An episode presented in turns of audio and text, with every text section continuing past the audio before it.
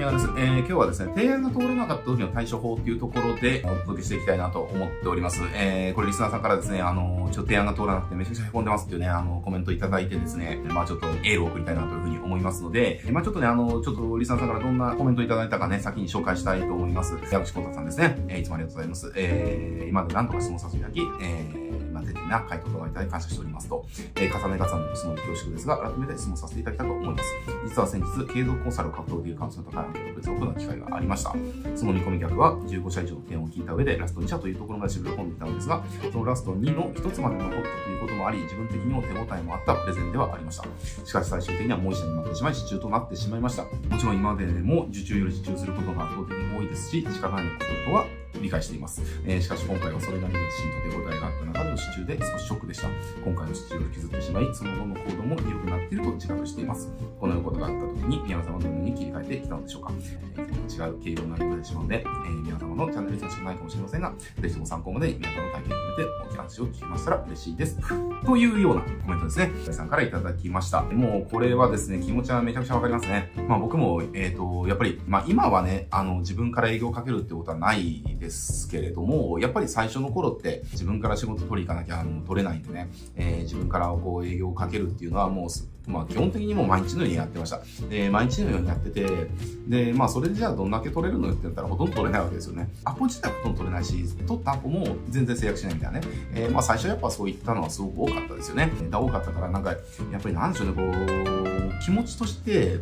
自分の人格を全否定してるような、なんかそんな錯覚になる時もありましたね。えー、実際には。なんだろうな、みたいな、あの、なんでだろうな、みたいな、すごく落ち込む、えー、へこんじゃうっていうかね、気持ちはすごくわかるんですけれども、わかるんですけれどもっていうとこですね。わかるんだけれども、あの、落ち込まなくて全然大丈夫です、結論から言うと。これなんでかっていうとですね、えっ、ー、と、これ、まあ、コンサル獲得っていうところなので、えっ、ー、と、まあ、ちょっとコンサル系っていうね、内容の案件だと思うんで、まあ、それをちょっと前提にお話しさせていただきますけれども、えっ、ー、とですね、これ、そもそもですね、えっ、と、コンサルを獲得しようと思ったら、あの、こういうコンペ形式でやっちゃ絶対ダメなんですよ。コンサルは絶対に自分からコンサル契約を取りに行くんじゃなくて、自分のコンサルを向こうから受けたいって言ってもらえるような仕組みを作っていかなきゃいけないんですよ。あの、究極のところ。これなんでかっていうと、やっぱコンサルって相手を導いていく仕事なんですよね。導いていく仕事の時に、やっぱりこっちが仕事をさせてくださいっていうスタンスで言っちゃった時に、えー、絶対に向こうはこっちを導き、コンサルとして導き手として見なくなっちゃうんですよ。もうこれもうしょうがないですよね。あの、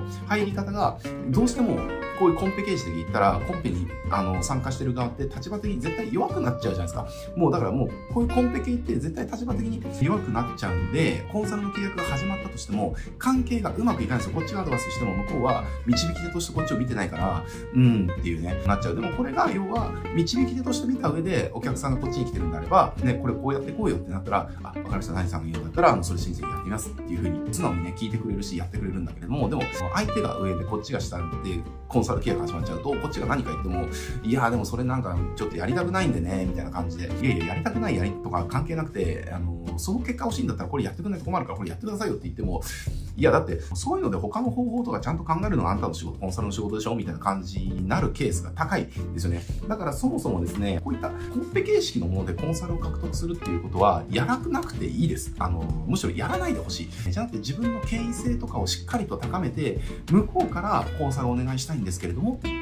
って言ってくるような仕組みをどう作るかっていうところにエネルギーを注いでいく、時間を注いでいく、労力を注いでいく。えー、もうね、コンサルで成功しようと思ったらもうここなんですよ。あの、仕事を取りに行くコンサルでうまくいってる人と僕は一人も知らないです、コンサルは。えー、うまくいってるコンサルはみんな向こうからコンサルちょっとお願いしたいんですけどっていうのが来るような仕組みをみんな作ってるんですよね。その仕組みを作るのはみんな違うんですよ。みんな違うんだけれども、みんなその仕組み作ってるんですよね。自分からお客さんを追いかけるんじゃなくて、お客さんから追いかけけられるためにはどうすればいいかっていう仕組みをうまくいってるコンサルは例外なく作ってます。えー、もうコンサルで仕事をくださいっていうスタンスで言ってるコンサルでね、うまくいってる人、僕は本当ね、一人も見たことないし、一人も知らないですよね。周りにも一人もいないし、お客さんでもいないしね。だから、そもそも、あの、コンサルで獲得しようと思った時に、こういったコンペ系はやらない方がいいですっていうところと、あとはもう一つ、そもそもの話になりますけども、コンペでアドバイザーをなんかね、募集しようとしてる会社さんっていうのが僕は正直気に入らないですね。気に入らないです。要は、だってもうこのコンペで募集するっていう段階で、こっちのなんだろうな、なんか、敬意がないのが分かりますよね。要は、一番いいの作ってくれたやつに俺は仕事出すから、あの、お前ら頑張ってね、みたいなことじゃないですか、コンペって。え？っていう感じですよね。何それっていう。だからこっちはプロとしてやってるんだから、そんなに、えっ、ー、と、なんだろうな、それをなんかこう、なんだろうな、足元に仕事をしいんだったらみたいな感じのスタンスの会社とそもそも付き合わなくてよくないっていうふうに思いますけど、まあ、どうかわかんないですよ。どうかわかんないけれども、状況っていうか、状況っていうか、やってること、何を言ってるかわかんないけれども、やってることだけを見たら、要は行動っていう事実、やってることっていう事実だけを見たら、えー、コンペに参加させてくれる人たちのことを超上から見下してますよね。うんそんな感じなんだっていう、あ、いまいちだね、みたいなね。まあ、それで契約をして、なんか良好な関係って作れるのかなっていう、一緒に成長していけるパートナーしてやっていけるのかなって考えると、まあ無理だよねっていう風になると思います。だから、まあこれもう結局一緒なんですけども、そもそもなんかもうコンペっていうものは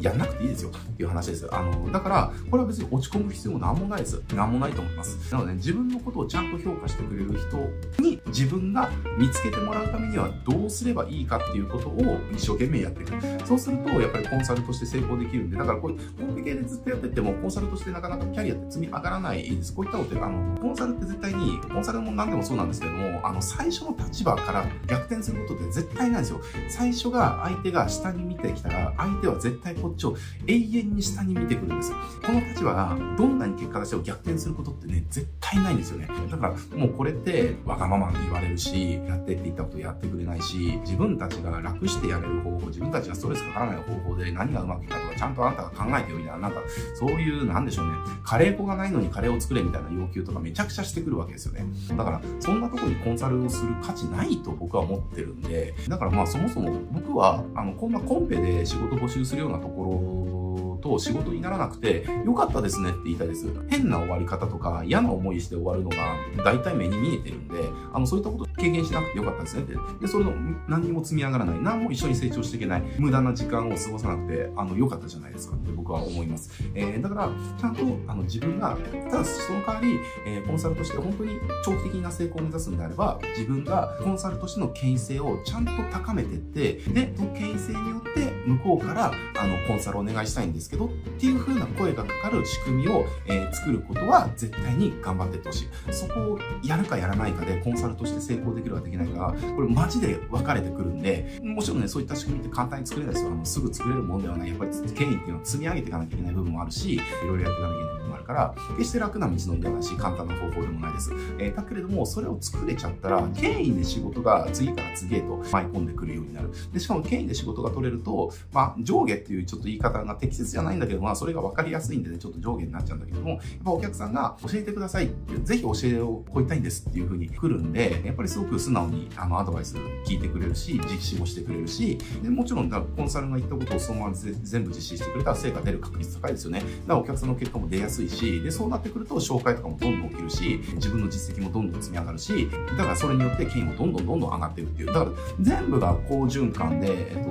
回っていくようになるんですよね。この仕組みを作ると。えー、だからね、そっち側にちょっとね、頑張ってもらいたいなっていうふうに、えー、と思います。えー、なので、まあ、あの、全然もうこれは、ヤギさん、あの、気にすることではないので、もう忘れてね、どんどん次行きましょうっていうところですね。はい。じゃあ、まあ、そんな感じで今日はね、まあ、ちょっと提案が取られちゃった時の、まあ、対処法っていうところをね、お話をさせていただきました。はい。えー、じゃあ今日はね、これで終わっていきたいと思いますけれども、このチャンネル、あのー、もしね、あの、僕に何か相談事ととか、えっ、ー、と、聞きたいこととかね、あれば、あの、コメントでどんどんお寄せください。えっ、ー、と、一応僕は9年間セールスライターやってきて、えっ、と、まあ、マーケティング会社の社長もやってるので、まあ、マーケティング全般と、あとは、まあ、セールスライティングですね。あとは僕自身もその、自分で会社辞めて起業してっていうことをやってきたので、まあ、企業のね、えー、こととか、えー、まあ、その辺はね、あの、僕の得意分野だったりしますので、まあ、それに関することとかね、何か相談したいこととかね、こういったことをちょっと教えてほしいよということがあったら、どんどんコメントでお寄せください。あの、全部答えられるかどうかわかんないですけれども、答えられるものに関しては、あの、こういったね、動画で、えっ、ー、と、回答動画撮らせてもらって、出させてもらってるんでね、ぜひぜひコメントをお寄せいただけると思います。はい、じゃあ今日はね、これで終わります。おしゃれでございます。